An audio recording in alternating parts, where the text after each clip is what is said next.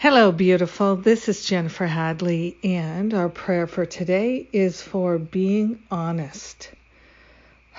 so grateful, so grateful, and so thankful to honestly open our hearts and our minds with gratitude. Grateful, grateful, grateful to take this breath together to be united and to partner up with the higher Holy Spirit self. So grateful and thankful to cultivate the quality of honesty. So grateful to recognize that honesty is consistency and we are willing to be consistently loving consistently compassionate, consistently caring, consistently willing to live in alignment with peace and harmony and joy and freedom. We are honestly available for divine guidance, insight, and inspiration. We are grateful and thankful to cultivate this quality of honesty and to stand in an awareness of our holiness and our wholeness and to shine the light of love to our own selves and to share it, to demonstrate it, to broadcast it to our brothers and sisters. We are grateful and thankful to give up the ways that we're inconsistent.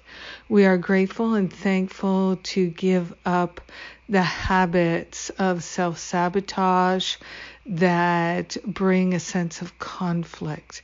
We are grateful to give up all forms of conflict mental conflict, emotional conflict, physical conflict. We're no longer at war with ourselves. We're willing to be truly honest, truly consistent.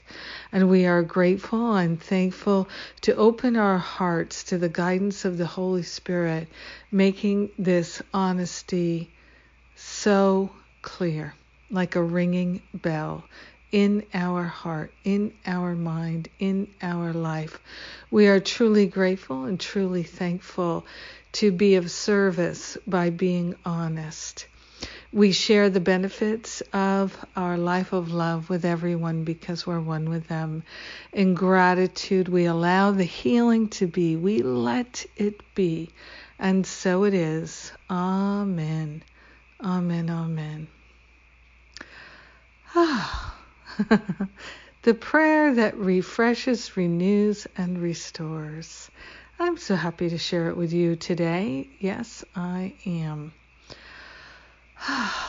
And let's see, announcements. We have the events coming up September retreat, uh, recovery from sexual abuse retreat. We have uh, five spots left in that retreat. And then we have the uh, October events, the Spiritual Counseling Training Intensive, and the um, How to Lead and Create a Workshop Intensive, two trainings in October. In the meantime, I love and appreciate you. Have a magnificent day. Being honest, without conflict completely loving. Mwah!